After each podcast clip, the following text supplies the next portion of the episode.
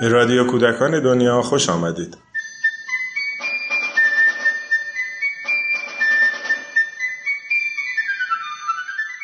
I have a dream that one day on the red hills of Georgia, the sons of former slaves and the sons of former slave owners will be, able to sit down together at the table of brotherhood. I have a dream that one day, even the state of Mississippi, a state sweltering with the heat of injustice, sweltering with the heat of oppression, will be transformed into an oasis of freedom and justice. I have a dream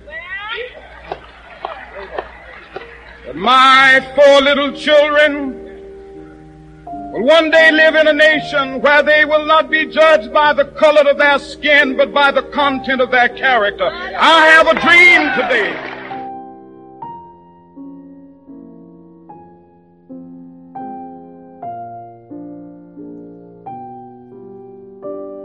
سلام وقتی مارتین لوترکینگ جلوی هزاران نفر ایستاد که اومده بودن سخنرانی اون رو علیه تبعیض نژادی بشنون از رویاش گفت آقای لوترکینگ 17 دقیقه چنان با ایمان و جزئیات آینده رویاییش رو تصویر کرد که برای شنونده هاش سخت بود باور نکردن اون تصویر.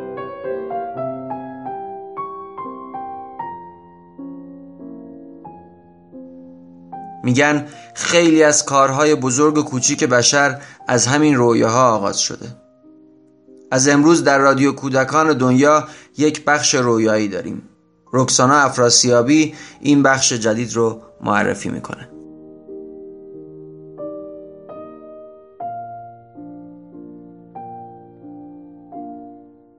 سلام.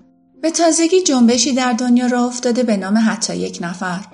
این جنبش میگه حتی اگر یک نفر هستید و رویایی برای بهتر شدن زندگی دارید اون رو با صدای بلند اعلام و برای شروع به کار کنید.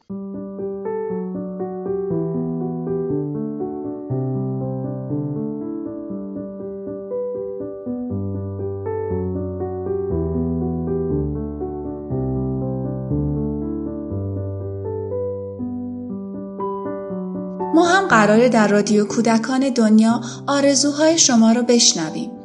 پس اگر رویایی برای دنیای بهتر دارید تا اونجایی که می‌تونید بهش پروبال بدید.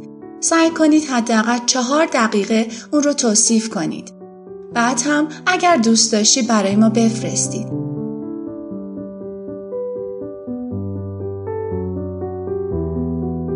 سلام من بیتا احسانجو هستم و امروز می‌خوام از رویام برای شما بگم. رویایی در مورد یک موزه به نام موزه کودکی.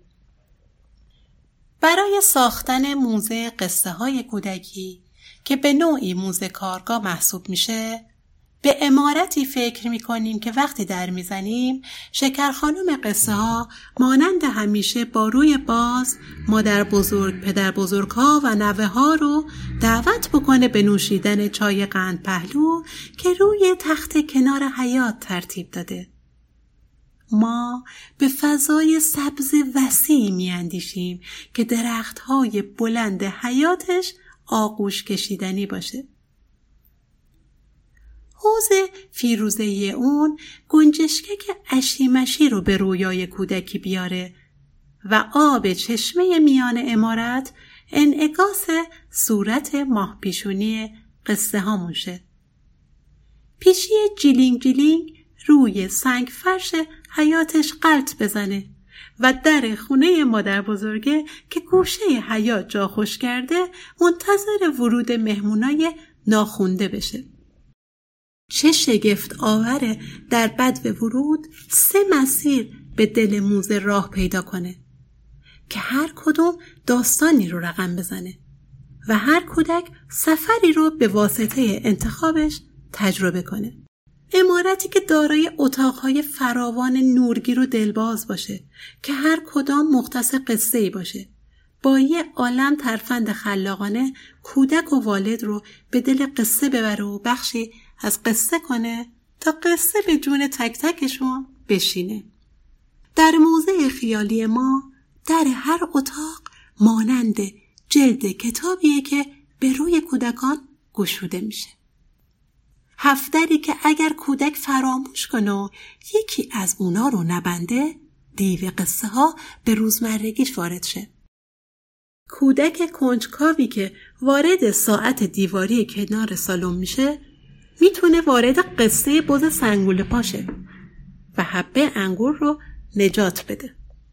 و چه هیجان انگیز میشه سقف موزه کودکی بلند باشه و کودکان طبقات رو به وسیله سرسره طی کنند تا به تالار کتابخانی برسن و در طبقه بالا اتاق زیر شیروونی داشته باشه و جون میده تو زیر زمین تو در تو و رازالودش قصه های وهمالود بسازیم و سرسرایی که بشه در اون جشن تولد و مراسم سپاس و قدردانی از نویسنده های ایرانجان عزیزمان را بگیریم و قصه بگیم و قصه بشنفیم ازتون ممنونم که رویام رو شنیدین.